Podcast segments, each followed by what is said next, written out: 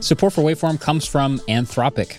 So, looking for an AI solution for your business, it might be time to check out the Claude 3 family from Anthropic, your one-stop shop for enterprise AI. So, whether you're powering a customer chat experience or doing complex R&D or need advanced analysis, Anthropic can help provide you with frontier intelligence. So, if you're looking for speed, power, or anything in between, the Claude 3 family offers AI models for a variety of tasks and budgets. Join the thousands of enterprises who use Anthropic to navigate this new frontier. Visit anthropic.com slash Claude, C L A U D E, today. Jumpstart your genius with Claude 3 by Anthropic.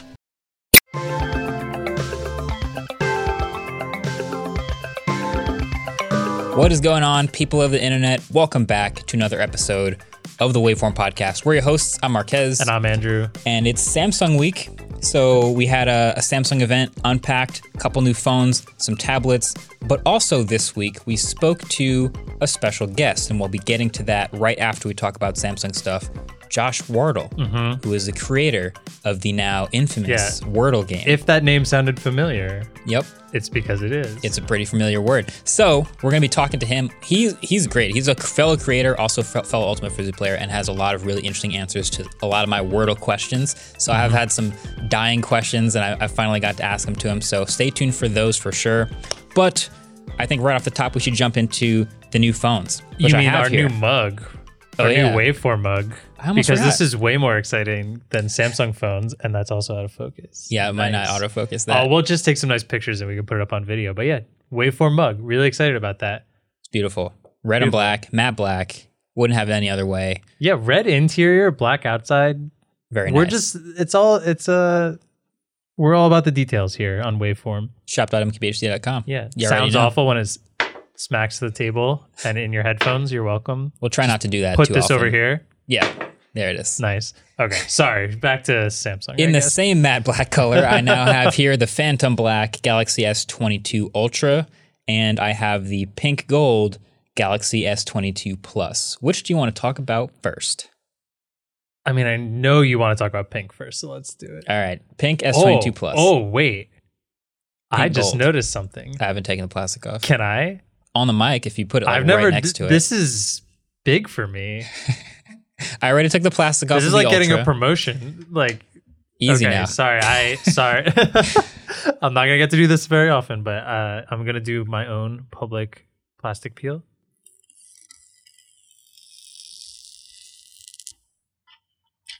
I just want to say that was pretty good. That was a good one. I I'm a natural. So that's the first time that phone's ever been fully brand new. Although I think there's some plastic on the bottom too. But Sure. Let's talk about S22 yeah, and S22 Plus. Let's just do regular first. Um, so these phones are straight from the design of the S21 with a few small changes, really. Um, new specs being Snapdragon 8 Gen 1 or a 4 nanometer Exynos chip, depends on the region you're in, but we have the Snapdragon one here. Basically the same dimensions, but slightly smaller. So we went from a 6.2 to a 6.1 inch display on the smaller phone, mm-hmm. and I think a 6.7 to a 6.6 inch display on this bigger one you're holding. Funny and enough, uh, this feels bigger. It Does it feel I, bigger I or know. heavier? I think it. The general sense of feeling of it feels bigger. Interesting. While it might be smaller, I I feel like the thickness is a bit thicker. It's since it's like flat edges and just kind of flat all around it. I mean, it's got a small curve on the side. I don't know. This feels bigger in my hand. Okay. Then, well, what are you comparing it to? By the, the, the old the S twenty one plus. Okay, yeah, no, it is definitely. So the couple things I noticed. Number one, I mm-hmm. really love the back. It's got this like satin. Even though I wouldn't get pink, whatever, yeah. it is a, a, satin finish on the back, and it is slightly more squared off. And I like that about mm-hmm. it. I think that's what makes it feel like thicker almost. Um, mm-hmm. and I would like to see the green really bad because I think the green probably looks really nice. I nice. dig green. Um, I have also noticed while the S22 and 22 Plus keep this kind of like similar camera bump, it's not completely flush with the corner. Right. Like the old one. Um, it has like this little lip there, which isn't that big of a deal. I still like the design. I was kind of saying when we first saw this that this almost looks like an early CAD rendering of the S21 before they like, you know, put finishing touches on it, like really smoothed out. Because it's boxier. Because it's boxier. It mm. just feels like, hey, let's do a quick mock up this is the like really squared off version of it that's not like all the minute details in the design and I can see that. But f- I like it better which is also weird. That I, I think also. it looks less finished, but I like it better. I do like it better also. So um, it's also I a couple it. other small things about it. One, the back is metal, not plastic. The back? Yep. Oh, sorry. The back is glass, not plastic. Okay, yeah. I was like, the rails are still metal, but the back okay. was glasstic on the S21 mm-hmm. and S21 Plus. This is uh, this is actually glass, so that's cool. It, it does so feel a, better. A little bit more dense, a little bit. I think it's actually the same weight despite being smaller, so it's a little more dense. Okay. And then the other thing is the battery is actually smaller. Mm-hmm. So this is something we were noting. We were watching the presentation, and you noted that there's like a big difference between the big phone and the small phone battery size. Both of them did get 300 milliamp hours smaller. This one is the big one I'm holding is now it's a 4500 milliamp hour battery down from 4800, uh-huh. and the small one went from 4000 to 3700. Mm-hmm. So I'm interested in seeing how the battery life holds up. Um, because the one other small change is the display is now an adaptive refresh rate from 10 to 120 hertz. Notably, I asked Samsung if it's an LTPO display, and they said no. Mm-hmm. The LTPO display on the Ultra goes from 1 to 120 hertz. This is just an adaptive refresh rate display from 10 to 120 hertz. Not sure if that's going to be more efficient than before, if it's going to make up for the smaller battery. I have yet to actually Con- answer considering that. Considering Samsung's told us almost nothing, we can't make that much of a, an assumption. No yet. idea. Hopefully, like when we're going through the review a little deeper, maybe they'll give us some better information. Yeah. I mean, this is like hour three holding the phones. Like yeah, I've yeah, only we had mm-hmm. the first hands-on experience. I, I, just peeled the plastic off, so exactly. yeah, we haven't gotten very far on these yet. But I really dig how this looks. I think Samsung's killing it lately. Again, I don't love the pink color or the bronze, whatever they're. Aren't they calling it like pink bronze? This is pink gold. Pink gold. Yeah, and I think the the Ultra has like a bronze color. Better than when Apple went rose gold and turned it into a band aid. Yeah. So we're there. Yeah. Um. But yeah, I want to see the green really bad. Let's swap over to the Ultra. The note uh S. I think you made that joke already, so it's yeah. probably not that funny. Um. S22 Ultra. Ooh. So we got a bunch of new things with the S22 Ultra. Number one, Camera bump. Here's the S21 Ultra that I loved so much. Gone. Now just the rings. The the rumors are true. It does have that slightly new design. You Ooh. can see that in the hands-on video. I don't really love or hate it. I, I think just thought of meh. something though. Okay. Looking at these up next to each other, because this is going the more note uh, route, Square. which is like the totally flat edge, I don't think they would have been able to round it as nicely with the rounded edge on top of this. So do you think that's why they eliminated the the bump completely? Well, I think they eliminated the bump because they made a note. oh yeah, but, I thought yes. they could still like keep it. Al- it's weird to have three a lineup of three phones where one of them has a different looks very different, design. like the yeah. camera bump. Yeah. So I'll just jump right into that mm-hmm. then. So uh, this phone is a stylus built in, just like a Samsung Galaxy Note. This phone has a top, flat, and bottom, just like a Samsung Galaxy Note. Uh, and this phone has the curved sides and all of the dimensions that a Samsung Galaxy Note would have. So my running theory, almost sarcastically, but also like kind of seriously a little bit, is I think Samsung just made a Samsung Galaxy Note 22 Ultra and then just called it a Galaxy S22 Ultra and slotted it in at the top. It looks different because it is different, but it has all the same spec upgrades. It still has a 5000 milliamp hour battery despite adding an S Pen yeah. inside. That's really impressive. Same Snapdragon 8 Gen 1. Baseline spec has 8 gigs of RAM. All of the uh, higher specs, all the way up to 1 terabyte of storage, have 12 gigs of RAM, so that's pretty sweet. Although they had a 16 gig RAM version last time. I don't know if you knew oh. that. So they don't have that anymore. But um, some new cameras, some new stuff to check out from me. But the new display is a 1750 nits peak brightness, which is amazing.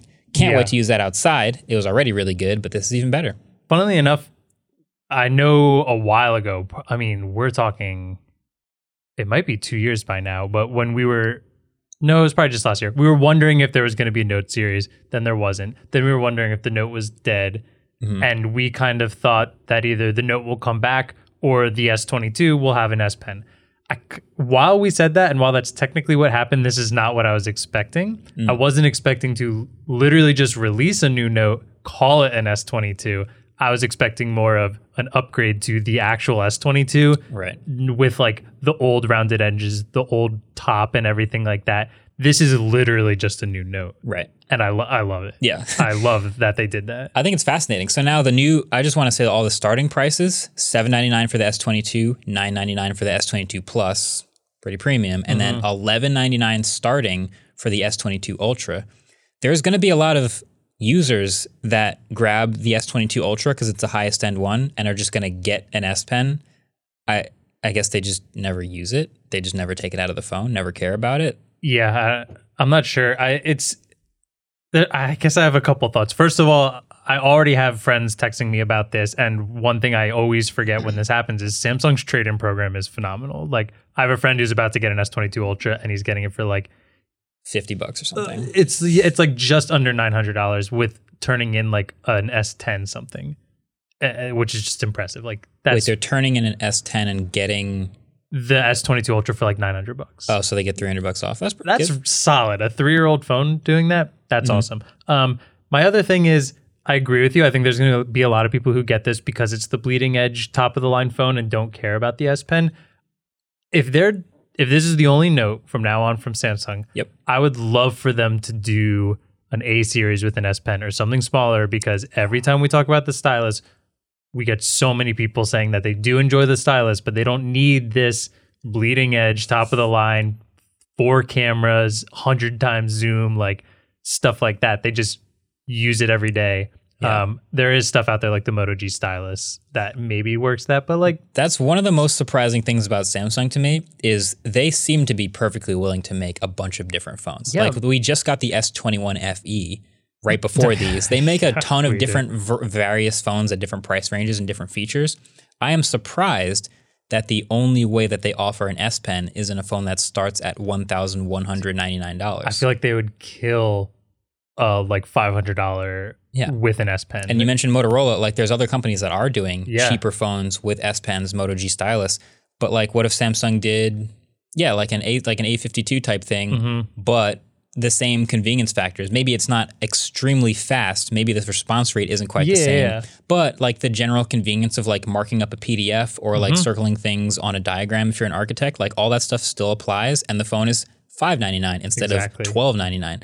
That that I'm surprised they don't do that. I feel like that would sell very I it it's a niche obviously, but I do think it would do very well for like like we've mentioned before landscapers, contractors, architects, yeah. anything like that doing stuff out in the field. I think it would be awesome. The only thing that that maybe strikes me as an answer is maybe Samsung is doing the math on realizing not that many people use the S Pen. Yeah. And that's why they killed the I Note in the first shame. place. And they still like have the development and R and D to offer an S Pen and the style and the, the tablets, by the way, have great S Pen integrations too. True. But turns out people don't really have that much of a, a use case or not that many people use the S Pen on the phone. Maybe maybe that's the reason. It's probably the reason. So yeah, this is what the we get. Same now. reason Pixel 4 didn't have an ultra wide camera, but it doesn't mean I like the reason for it. doesn't so. mean it's the right answer. yep.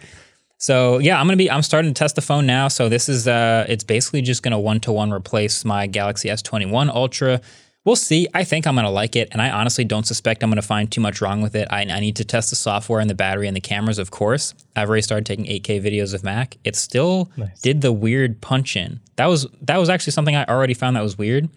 Um, I'm going to turn on location. When I hit uh, video mode, look how much it punches in.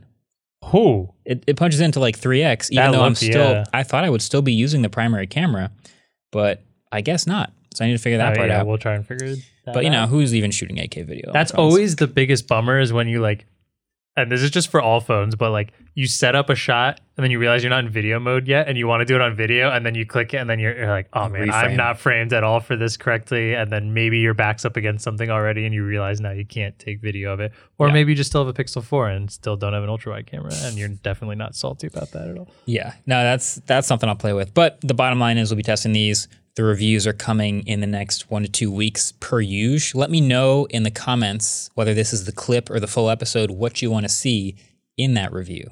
That always helps me. But yeah, also check out the full impressions videos if you just want to know my first thoughts from the first hour with it. Do you think you want to get one of these phones? That's my last question. Honestly, I I think I want to just get like an S21 Ultra for way cheaper. Really good phone. I think that like I honest I know I highly doubt like that would be the ending of this video is like recommending an S21 Ultra. But if it's so close to it, if you really like the design of the S21 Ultra, which I think a lot of people prefer prefer how this looks, especially on the back. Yeah. So here's my only like counter to that. I do love the note style of this. If I'm the note honest. style, it's a one year newer phone, which means one extra year of guaranteed software mm-hmm. support. Um, it's also going to be just you know slightly better spec, those types of things. If you can get a good trade in, like you mentioned, their program's pretty good. Uh-huh. Like I would, the thing, like people always, I guess this is so tired for me on Twitter because I see it every time I talk about a phone. But everyone's like, this isn't a good upgrade from last year's phone. No. Of course it's not. Yeah. That's just like the the new Kia Forte is not a great upgrade from last year's Kia Forte. Of course it's not. But for people who have older phones, mm-hmm. people who have 2017, 2018 phones, this is the this represents the best available. So if you do really strongly prefer the design that much, yeah, you'll be able to find a yeah, discount I mean, on S21. Or if you want to spend mid mid range prices on yeah. last year's flagship if you find a good discount, I'll say it this way. Just from my first experience now, if you find a good discount on S21 Ultra, I have no problem recommending that phone despite oh, yeah. one less year of guaranteed software yeah. updates. But I have a feeling this is going to be a very similar, very good phone. I do. Also, I I don't know how we didn't say this. I think we got sidetracked, but like we talked about that camera bump and how this is like singular lenses on the S22 Ultra. Yeah. I hated it at first, but I think that's just because that's how good the S21 Ultra looked. I think this looks fine. Actually, black, I think this looks really sick. Yeah. The more I'm looking at it, cases are going to be kind of interesting. I don't know. I'm starting to really dig the singular lenses. See how fast it grows on you? See how fast that happens? One day. Yeah. There it is. Plus, you don't have to look at the back much. Yeah. All right. We're going to take a quick break. We're going to come back and we're going to talk Wordle, being a creator, and viral hits all in one. Stay tuned.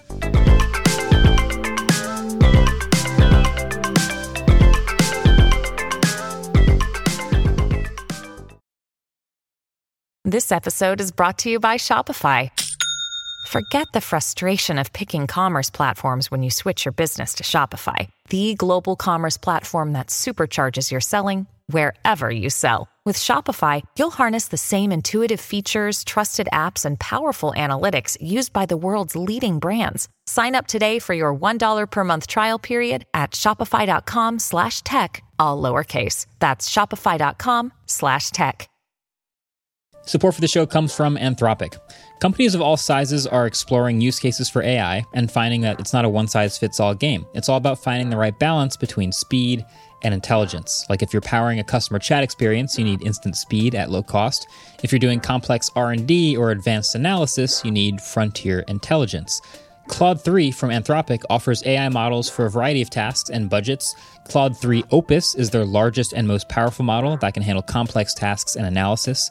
Sonnet strikes the balance between information and speed. And Haiku is the fastest and most cost effective model that can execute lightweight actions fast. Anthropic's dedicated to building AI systems that are reliable, interpretable, and steerable.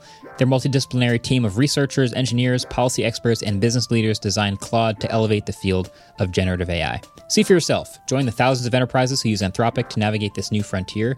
Visit anthropic.com slash Claude, C-L-A-U-D-E, today. Jumpstart your genius with Claude 3 by Anthropic. So let's just jump right in. So, uh, on February 8th, 2022, I opened my phone. Uh, I went to powerlanguage.co.uk and I played the Wordle game that I have played so often. Uh, I've never gotten it in two before, so I was really excited because on my first guess, I got three greens. And I really nice. thought this was it. I thought it was finally happening. I was going to get three greens on the second. I was going to get all of them green on the second one. Uh, my second guess was wrong, though. And then my third guess was wrong. And then my fourth guess was wrong. And so I got it in five out of six and I was kind of mad, but I also felt I posted it on the internet and I felt sort of united with the rest of the world in our collective frustration. so um, today we have the man responsible for that united collective frustration, Josh Wardle. Thanks for joining us on Waveform today. Thank you for having me on. So I guess first of all, your your name is very close to the Wordle game. It's very it's one letter off basically, but well done. Yes. Yeah, yeah. Please, uh, please break down the the background of of I guess how you how you created it, why you created Wordle, the sort of origin story. I'm sure you've probably told it a million times. Yeah, yeah. So on the name front, yeah, it's a play on my name. It's a word game. It was one of those things. I'm sure you've had this with a project where you start it and you just give it a dumb. It needs a name. You give it a dumb name, and you're like, "That's a dumb name. I'll change it in the future." And then obviously, like a bunch of things about this project, the domain, for instance, powerlanguage.co.uk forward slash Wordle, probably not where you want to launch a viral game, uh, given that no one can remember any of that and they have to Google it. Yep. Uh, but yeah, so uh, I actually, this was a game that I made for my uh, partner. She and I really enjoy playing word games, uh, especially some of the ones that the New York Times offers. So they have daily crosswords, a game called Spelling Bee that's kind of uh, you play once a day and it's a word game. So my goal was to make a game for her that she would enjoy playing, and Wordle was it. Like I I made a prototype of it a long time ago, um, back in 2013. And it, it it was similar, but had some key differences. And I basically just put it away. I shared it with a few friends. People were like, "Yeah, not really." And then uh, at the beginning of 2021, we were playing a lot of games. I got a bit more confident as a developer, and I was like, I think that there was that idea had some legs. So I dusted it off, and I made it. And it was literally just the two of us playing it for six months. And then I introduced it to some friends and family in the UK. And then, kind of November, it just started. Uh, it got picked up by a few like tech bloggers, and then it, it really, really took mm. off. Uh, beginning of December, and then yeah, it's been a been a roller co- roller coaster. So it's, it started really just with a couple people you shared it with, and did it always have that uh, that share metric at the end? Because as soon as I saw those uh, those bars, I knew that was going to accelerate it. But at one point, did yeah. that get added? Yeah, so that was added sometime in late November, I think. So what happened? A tech blogger, Andy Baio, he runs uh, Waxy.org, where he kind of collects interesting things online. He had tweeted about it and posted a, a, blog post about it, and it got picked up in a New York Times newsletter. And then, as a result of that, for reasons that I don't understand, it got really popular in New Zealand.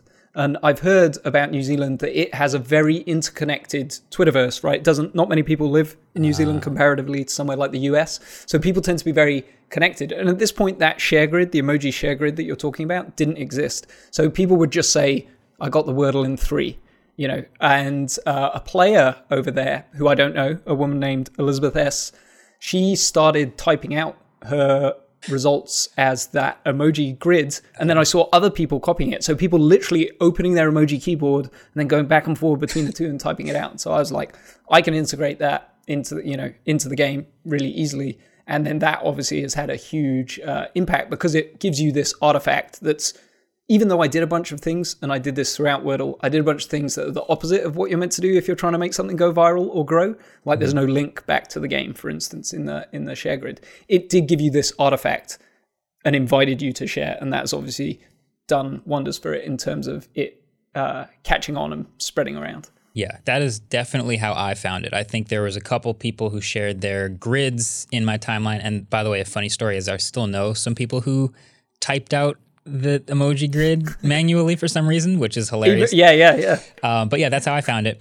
It was funny though. You mentioned, you know, you did a couple things in the game that were not necessarily designed to help accelerate its growth. It was just like it's almost this like pure, simple thing that you sort of stumble across on the internet, kind of like the old days, almost a little bit. Um, were there things you thought about? Like it starts growing, and then you've you've had other experiments like this in the past I want to talk about, but did you think of other things you could do with Wordle to maybe change it up, or was there sort of a beauty to keeping it simple? Yeah, I think that's a really good question. I think because I had started it simple and I had a really clear idea of what I was doing with it, it made it really easy to say no to any of those compulsions as they came up because you know, whereas if my goal had been to make a viral game from the outset, I think I would have been you know, capitalizing on this in like a bunch of different ways and oh, like oh, yeah. maybe but but it felt like I don't know with all the projects that I've done that have been successful uh, I found part of it is not it's just kind of doing the thing that feels authentic to me. And if people happen to like that then great. If they don't not. And so then allowing Wordle's success to like make me change it, which obviously I was willing to do. Right, I did add the share grid, which was mm-hmm. something that wasn't wasn't there originally. So there is a, a boundary there, but it it I don't know if if I start. I have to think about what are my motivations when I'm doing this thing, and are they aligned with? It gets really hard when you're doing things for the wrong reasons, basically. So I find it simpler to keep it uh, the same. Are there any features you would like to see? Uh, is this uh, is a feature request coming yeah, no, no, no. I, I, I like that it's simple. I think as soon as I saw it, I was like, oh, well, I can't believe there's only one word a day. I just want to keep playing. But like, or maybe they'd add five, six letter words, seven letter words. Maybe they'd do a bunch of other stuff. But I like that it was simple. It was just a clean, one single purpose for it the entire time.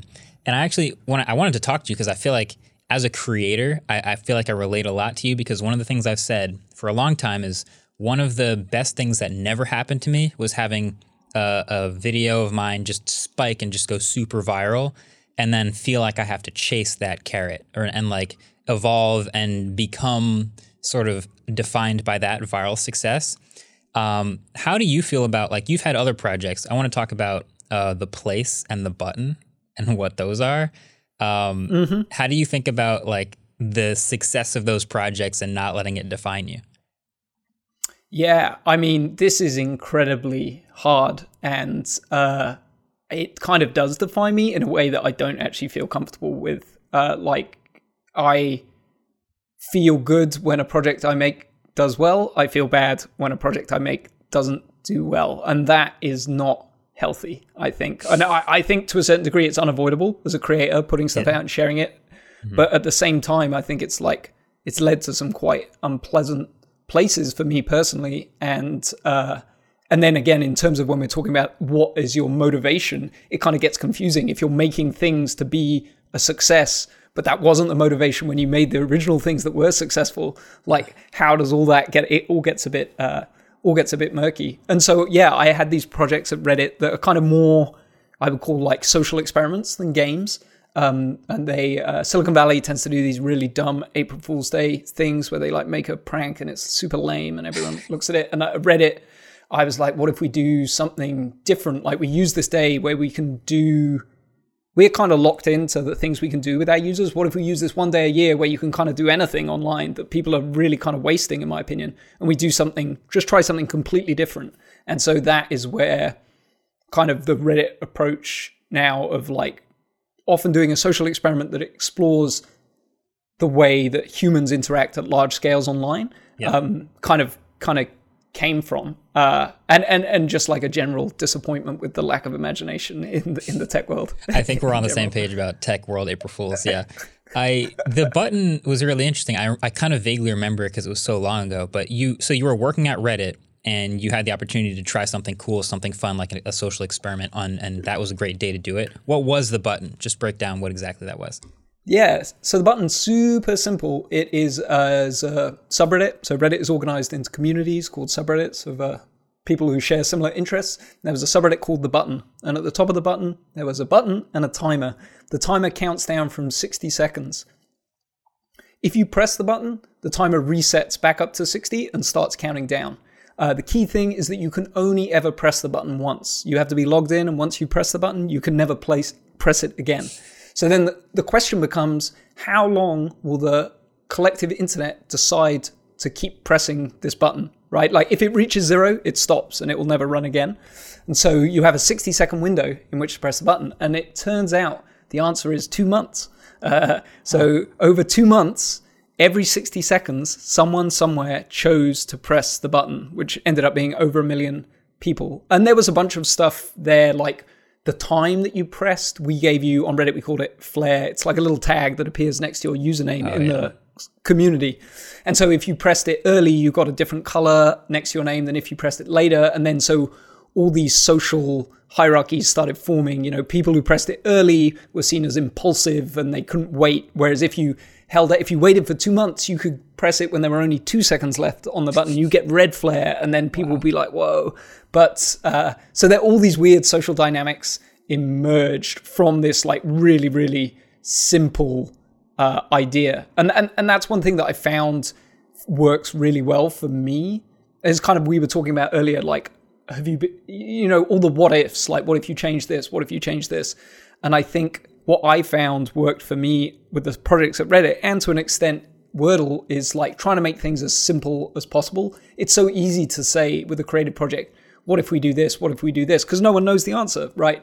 And mm-hmm. instead, I found it easier to be like, well, how much can we remove and still leave the core idea here and still make it an enjoyable experience? Yeah, I love that. That is a fascinating psychological experiment and just like just has just the right amount of small simple tie-ins to like if you know, you know, that type of thing. Um, it's it kind of reminds me of when we did the the blind smartphone camera test, especially the first year we ever did this. It's just sort of we had this random idea of like, what if we wanted to compare smartphone cameras, but then just didn't tell people what they were, and we put them up in this like bracket style thing, and just hand people two pictures and just hey, pick one. You don't know what it is. Mm-hmm. and even at that point, it started getting kind of complicated because we had to seed them behind the scenes and sort of figure out how we organize everything. But I like the the idea of something being so pure and simple, just a button. How long can we go? And then, then the natural curiosity of like, well, how long will it go, and what will people do about it? Um, what do, the other one is the place that was also at Reddit, mm-hmm. right? What was the pl- that was another subreddit, correct? Yeah, yeah. So that was place. It was a uh, it was a blank canvas uh, it was a thousand pixels wide by a thousand pixels high, so oh, a million pixels this. total. Yeah. And you could, as a user, you could place a tile anywhere on the canvas. And the caveat was you could only place one tile every five minutes. And so, uh, as an individual, you couldn't really impact the canvas, right? Placing one tile every five minutes, you can't have an effect. But if you can find a large group of people that are aligned with you and you can all work together to paint the same thing, essentially. And so it was a bit of a gamble, to be honest, right? Like giving the anonymous internet, internet or pseudonymous internet a blank canvas yeah. on which to paint. You know, it, it's like you assume the worst of the internet is going to emerge. Um, but like part of it for me was understanding that most people, or my belief that most people, when given the choice, wanted to do the good thing. And by creating an experience where you could only achieve anything by collaborating, it was going to be way easier for people to come together to do a positive thing than it was for them to come together and do a bad thing. You know, if yeah. you want to draw something heinous, on the canvas, you would have to convince a bunch of other people that that was a valuable use of their time. And I think a lot of what we see online you know there are it, it, it, like the power of a toxic individual or small group of individuals to really dictate the experience for the many is kind of warps our sense of like actually i think most people will try and do positive things. For sure. That's a, that's a great psychological experiment and a great result that sort of came out of it. I do remember that although i don't know what i did with my tile. I kind of forget. Uh, there's a uh, bunch there's a well, lot that was yeah yeah. It was pretty it was pretty busy. And, and and to be clear like there at the very start of it like a big phallic image started emerging in the center of the canvas and that was like oh Here I was like go. are we going to have to shut this down right? Like is this basically a bathroom stall? And what we actually one of the things that I've reflected on a lot since then is that we had we had created this space for people to interact online. And in do, make in creating it we'd made a bunch of decisions that actually really meaningfully impact how people can interact. You know, they're placing tiles, they can only place one every five minutes. Another decision that we made and had thought about a little bit, but not a lot, was where they would start on the canvas. So initially, we were just starting everyone in the middle, which is where this unpleasant image started emerging. And so we were like, we, in response to that happening, we were like, well, we control this experience. How can we uh, influence people so that this isn't the outcome? Because we think there's more here. And so the fix there was really simple. We just randomized people's starting position. Yeah. And it turned out if they started on a blank area of the canvas, they would think more about what they wanted to do or like, you know, start creating something totally different. Whereas if we were all dumping people in the same spot together, just they contributed to the first thing they saw, which right. was, yeah. Yeah. Yeah, no, it's funny now, you know, reminding myself of like these super really interesting things that have happened in the past. It almost seems like if I if I had known that maybe one person was behind both the place and the button that it's like almost inevitable that something else is going to happen that I should pay attention to in a sort of social experiment world. Although Wordle sort of had a the opposite origin. You didn't have the huge community of Reddit. You had a small group that turned into a big group. Uh, yep. Is there a pressure to like think of the next big idea? Like this is another creator question. Yeah. Oh yeah. So I actually I returned. So I, I after place I left Reddit uh, and then I rejoined as a so I was there not as an engineer initially, and I rejoined as an engineer. And part of rejoining was to I work on these projects again, and I did two other April Fool's Day projects at Reddit that were nowhere near as successful. Like they weren't successful really by my metric, and um, I re- that really felt bad. Like I felt like I wanted to be making things that were like place and that successful, and and that kind of I think led me astray a bit in terms of the kinds of experience I w- wasn't creating experiences because they th- felt necessarily authentic to what I wanted to do. I was doing them because I wanted to make another viral. I wanted to make something as big as Place. Mm. And so, uh, and then Wordle was just like, yeah, not any of that at all. Like I wasn't thinking about any of these things. I was just making the experience my partner would like and that I would like. And it happened to, you know, really catch people's attention. And uh, yeah, I think that so so I suppose if I go out deliberately to try and make the next big thing, I feel intense pressure, and I've found that that doesn't actually lead to the positive things. But it's kind of frustrating. Like, how do I make this my job? How do I make creating things my job if my only way is like, like I said, I made a prototype for Wordle in 2013. If I have to mull on every idea for like multiple years, like yeah. that, that, uh, and I'm sure you struggle with this, right? Like, you have to make things on a cadence, mm-hmm. and how I'm fascinated by people, how you I'll be interested to hear how you think about approaching creative stuff when you're on when when you have to have consistent output basically. It seems impossible from my perspective. Yeah there's there, there's a good amount it's a really good question. There's a lot of outside influence that helps you sort of guide yourself to see what people are interested in and that helps you know little things that appear in videos generally. But the thing that i always started with which was way back this is more than 10 years ago was i started making videos that i would want to watch so I didn't really have a target audience in mind because it wasn't actually a real job to be a YouTuber. So I was kind of lucky in that sense. So I was just making videos for fun because I was like, I really want a channel to exist that does these types of tutorials and tech videos. So I'm just going to make it. I'm just going to do them because I, I, if I found that channel, I'd subscribe. So hey, maybe it will work. Um, and that's been the common thread through everything. So it kind of works the same way with Wordle. You made something that you knew one person would like. And it turns out mm-hmm. there's a mm-hmm. lot of people that also like the same thing. So it was a success for that reason. But really, the core of it is like there is a guaranteed target demographic of one that I can tailor it really well for. And it sort of grows from there. So yeah. And I think it means when you're creating, you can feel really good about what you're creating, right? Like you're just doing this thing that feels true to you. And uh, yeah. Th- then that makes that answers, I have found that answers a lot of other questions. Like anytime you're making something, a bunch of questions come up like those what ifs and having a clear idea of like no i'm trying to make the experience that feels good to me often answers a bunch of those questions so it's yeah. really useful heuristic sort of thing all right we got to take a quick break when we come back we're going to talk a lot more wordle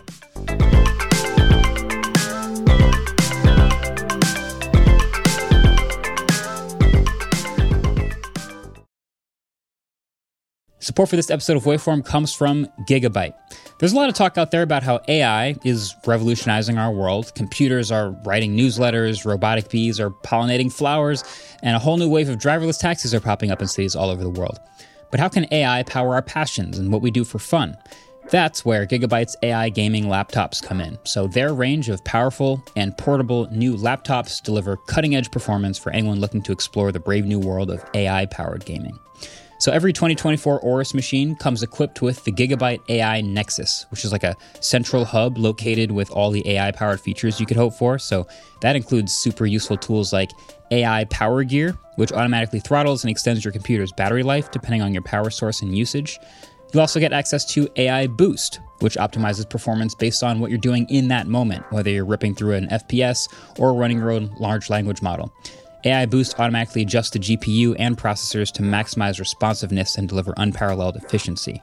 Lastly, AI Generator includes various generative AI apps for quick startup, and all 2024 Gigabyte models seamlessly integrate with tools like OpenAI and Microsoft's Copilot AI chatbot. But the Aorus 16X and the Gigabyte G6X take it to the next level with a dedicated Copilot key, allowing users to swiftly tap into productivity and generative AI capabilities. I also keep hearing AI is going to change a lot in the gaming world. Andrew, can you think of anything about that?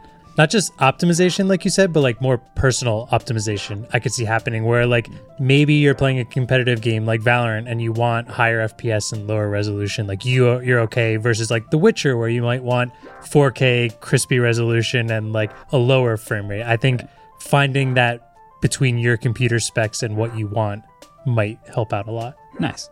So all of the models that I've been talking about are available right now at aorus.com slash laptops slash gigabyte dash AI. So that's A-O-R-U-S dot com slash laptops slash gigabyte dash AI. Gigabyte. Team up, fight on. So now, so Wordle is now an international phenomenon. I mean, I wake up every day and it's trending on Twitter before I even open Twitter. So it's it's getting out there. Um, yeah. I want to know. I want to get your reactions to some of the like biggest things that have happened in Wordle world. Number one yeah. is all these big companies sort of like jumping on the bandwagon of like doing a Wordle meme or something like that. Like if you Google Wordle right now, there's a nice little uh, animation that plays at the top. But have you oh, seen yeah, yeah. have you seen other companies like using Wordle in in ads and tweets and random stuff like that?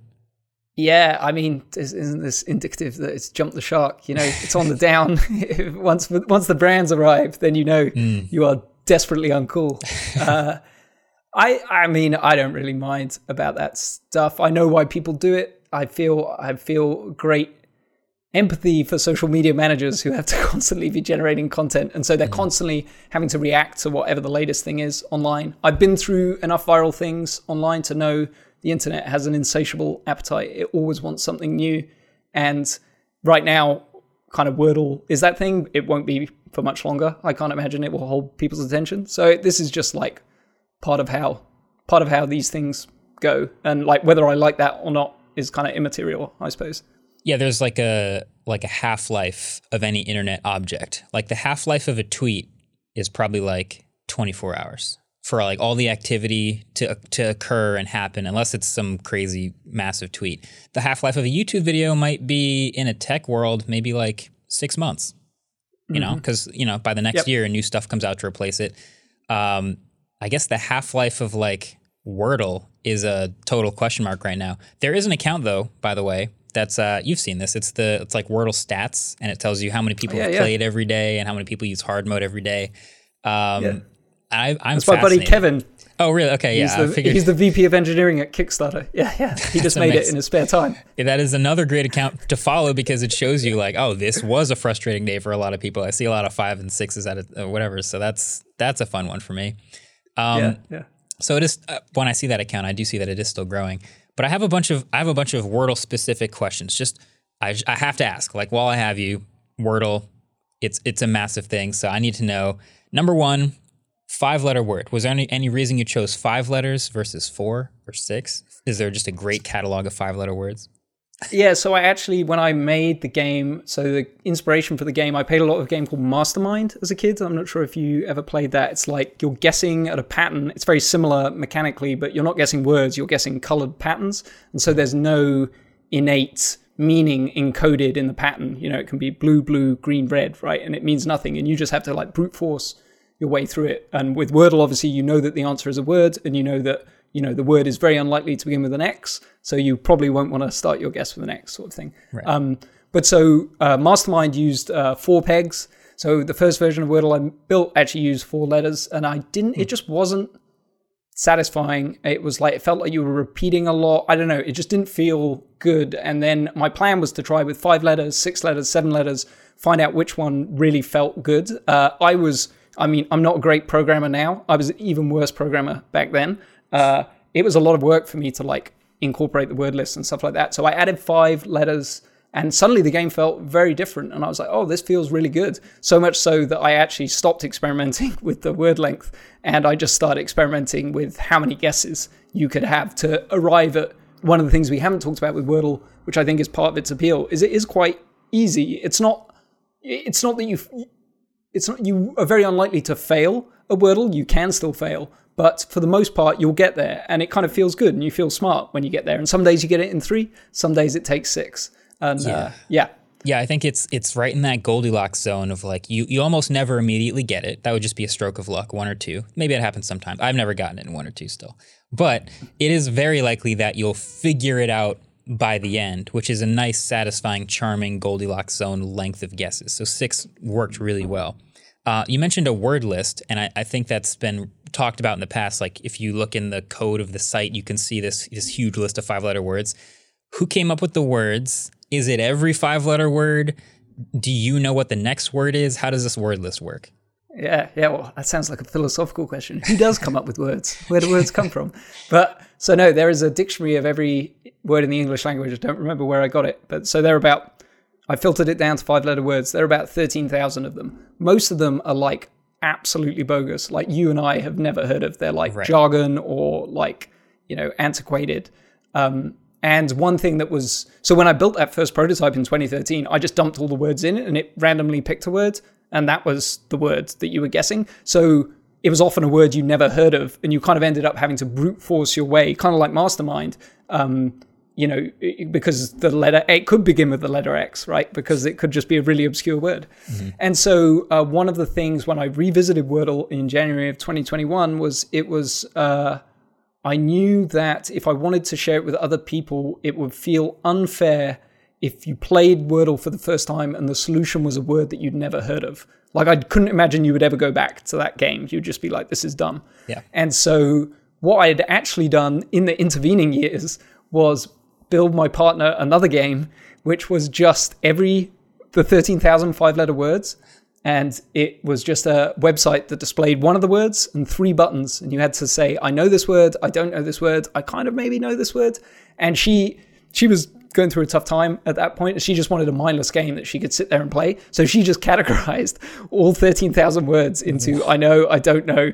Yeah. Wow. And then I, we took that list and then did some more filtering on top of that. And that gets down to around two and a half thousand words that can be the solution. So you can enter any of the 13,000 words as a valid guess because they are valid five letter words, but the answer will only ever be from that 2,500 uh, list. And that list is, I just randomized it and stuck it in the code because I want to play the game. So I don't actually know what the word is going to be ah, tomorrow. Smart. But okay. obviously that's a bit uh, fraught because like what if we miss the word or something slipped through and there's a bad word coming up or something like that. So that's been a, a source of stress, but uh, one that's been manageable so that's far. funny. That's so it's kind of a surprise. It's sort of on autopilot now and you're sort of playing the game with everybody else.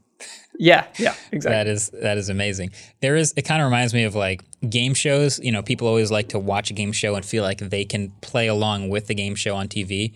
There's a game show called Common Knowledge. Literally, it's just like I think it's Joey Fatone, and he's just like asking people literally common knowledge questions, and it's really hard to be bad at this game, but it still is like addicting to play along because you just want to make sure. You just want to make sure you also get it alongside them. And so I feel like that mechanic, it is, like I said, it's in that Goldilocks zone. Um, okay, so have you heard of some of these? Uh, I'm not going to call them knockoffs. They're like alternate versions of Wordle. My favorite is called Nerdle, which is a math version where you have to come yeah. up with a correct equation. You've seen this, right? Yeah, what, yeah. Do you have a favorite Wordle uh, alternate that's out there right now? Uh, there was one that was very satirical called Letterle, which was uh, you just had to guess a letter. and so each day it picks one letter and you have 26 guesses to guess oh it basically.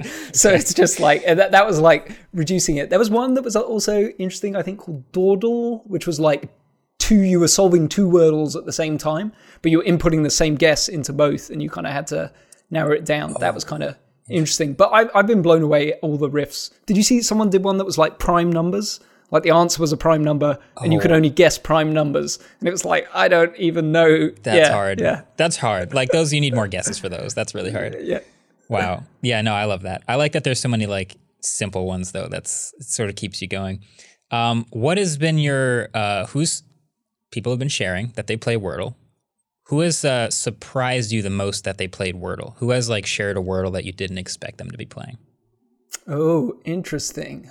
I am not very clued in to the world of uh, celebs. I gotta okay. say. Uh, so yeah, I don't, I don't know. Uh, I'm, I'm amazed anyone's sharing it. To be honest, I'm amazed anyone that anyone else is is is playing it. So I, I don't have a compelling answer for you there. i have been, I would, I'm sorry. I've been playing for weeks and then finally just the other day when I was talking about the five out of six I got, that's the first time I ever shared it. And literally, wow. my t- my Twitter timeline the entire day was useless because everyone was replying with their word results all day. I had like two thousand replies. I was like, everyone is playing this game, and everyone can relate. The same frustration. Wow. It's amazing. Wow, very noble of you. I want to call out being willing to share your having your first share being a, a tough uh, tough yeah. game. That's like what a a lot of people out there just sharing. You know, when they get in in three, you know, just bragging, and then they they yep. hide their. Uh, their struggling days. So it's kudos to you. There's ups and downs, so you know you got to be honest with the people. I got I got to share it. So that was that was a fun experience. Um, nice. So now, so I just also wanted to touch on Ultimate Frisbee because I know we have that as a a, a, a, small connecting thread, right? You've played Ultimate, yeah, yeah. and you're in. You've played in the New York area at some point. Is that true?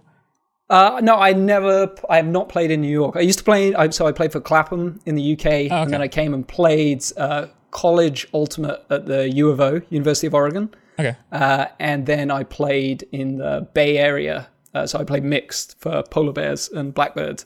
Yep. Um, and I, so I don't think we've ever played against each other. I'm not even sure how much we overlapped. But next gen, the next gen tour was a, a venture created by my buddy Kevin that I, I helped him uh, run. And so I, I knew you were wearing a next gen shirt, and I was like, oh, that's so cool. Yeah. And uh, obviously, I know like Jimmy and Chris, uh, your teammates yeah. on uh, on Pony. So yeah. I'm not sure. Do you talk about Ultimate a lot? It's kind of like it, it feels very it, like Ultimate is so pervasive. When I was playing, it was like was my life, and here you are doing the, like you're running a business and you're like a very visible figure, but then you're also an ultimate frisbee player and i know how demanding it is to be an ultimate frisbee player yeah it comes up once in a while it's funny like yeah i'll wear a jersey once in a while and someone from the comments or someone will email me like oh i designed that jersey or oh i played on the team from the year of the jersey like the community is obviously very tightly knit so anytime anybody finds out some other figure is an ultimate player it's sort of like an interesting like connect the dots type of situation. So I just always thought that was funny.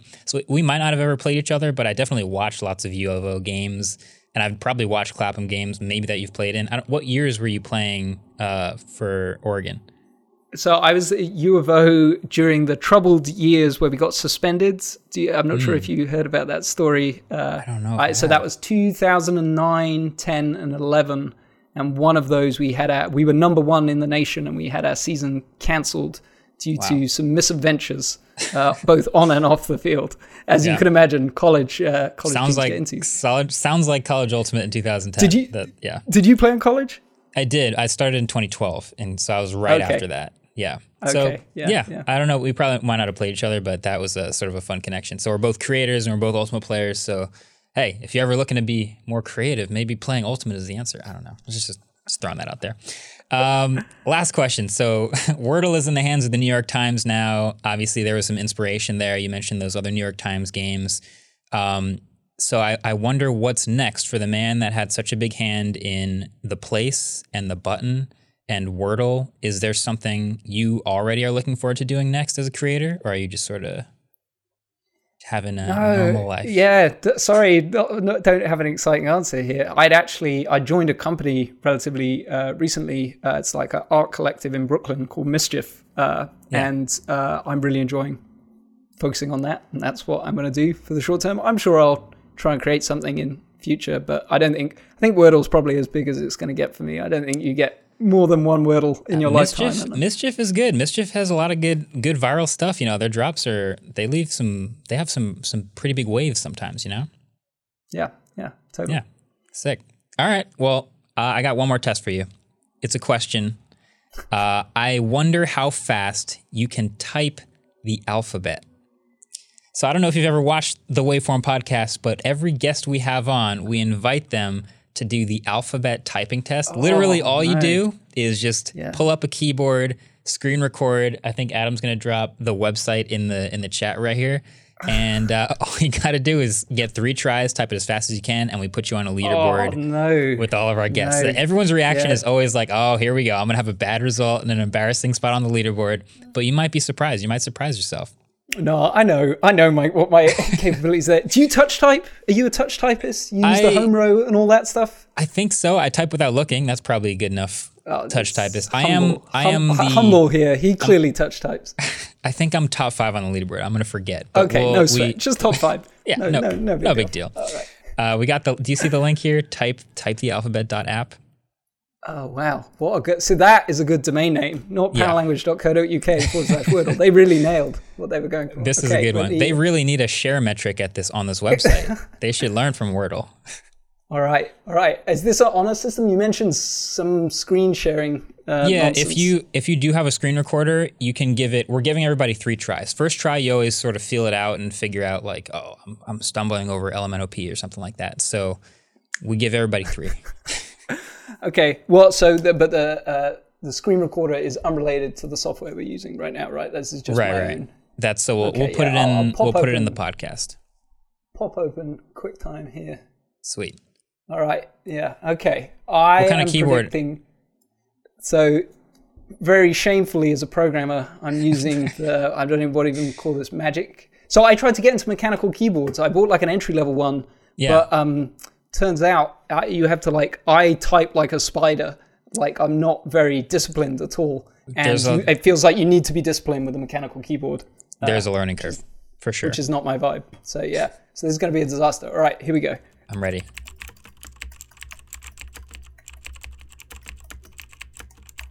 I might be good with one and done. Wow. I'm 4.973 seconds, which Oh, is see, you know, that's you- like You were I had to look. Did you see me? I was I was looking at the I was looking at the keys. I'm just I'm a wreck here. This is not. If you want to uh, be one and done, I'll tell you right now, it's a pretty good spot on the leaderboard. okay, I'll take it. That's fa- yeah, that's faster than I ever ran. A Four point- in you ultimate said frisbee. I'll tell you that. he said 4.9. Uh, 4.973. For your own closure, send me that. That would put you right behind me at number three on the leaderboard. Oh well, look at that. Now All you're saying that, and I'm All getting time great. Ooh, ooh, Josh strikes I- again with another hit. that is perfect. Yeah, no, we'll leave it. We'll leave it there. I'll call. I'll say, you know, I got close to Marques, but didn't quite, didn't quite get there. I think that's a pretty solid, solid one. Josh, thanks for spending the time. I know you're a busy guy, but I appreciate you joining me, answering my Wordle questions and my my morbid curiosity. So, uh, best of luck with the future, and hopefully we get to talk again sometime. Thank you, thank you, thanks for having me on. This was great. Appreciate it. Take care. All right. Thanks again to Josh for joining us. That was a fantastic conversation. Andrew, are you going to keep playing? How long do you think you're going to keep playing Wordle? He said there's like 2,500 words. I mean, I've always said what's so great about it is that it's just one word and it's just so simple and like it takes up so little of my time. I've played the other ones like where you get to do a bunch of them. And if that's what Wordle was, I don't think any of us would be playing it anymore because you'd all be burnt out after think- the one day of super I think that's key. We talked It's- about Half Life. I think the half life of Wordle was extended dramatically Oh, yeah. because you only spend a small amount of time playing each day. If you went through a ton of words in a two Mm-hmm. week period, the half life would be a quick burn. This one, I think it's got legs for a little while. I don't see why I would stop playing it. It's I can always find that amount of time in my day Yeah. to do it. Love It's it. Super worth it. Yeah. Thanks again to Josh for making it, and congrats for again sure. to him for uh, selling it to New York Times, where the inspiration come from. Um, let me know what you guys want to know about S21 or S22. Of course, Mm-hmm. that's that's the number one thing to let us know in the comment section. But also, I feel like we're on a pretty good kick of finding good guests that are either Yeah, creative guests or, have been rolling in. I, or just I love it. ultimate connected in some way in any way. That's yeah. also a nice. I mean, it was cool that you didn't mention that I played Ultimate too, but you Oh, I feel, I felt like that was a given. Was I thought it? people knew that. Was it? well, now they Did know. you know? Well, that's you know? why uh, you're on a guest on every podcast. That's there we go. There it is. Play Ultimate. Get on. Get on waveform. waveform. That's the that's the formula. All right, that's been it. Catch you guys next week. See you later. Peace. Waveform was produced by Adam Molina. We are partnered with Vox Media, and our intro outro music was created by 20syl. And and one more thing, this beautiful waveform mug can be bought at shop.mkbhd.com. Thank you very much.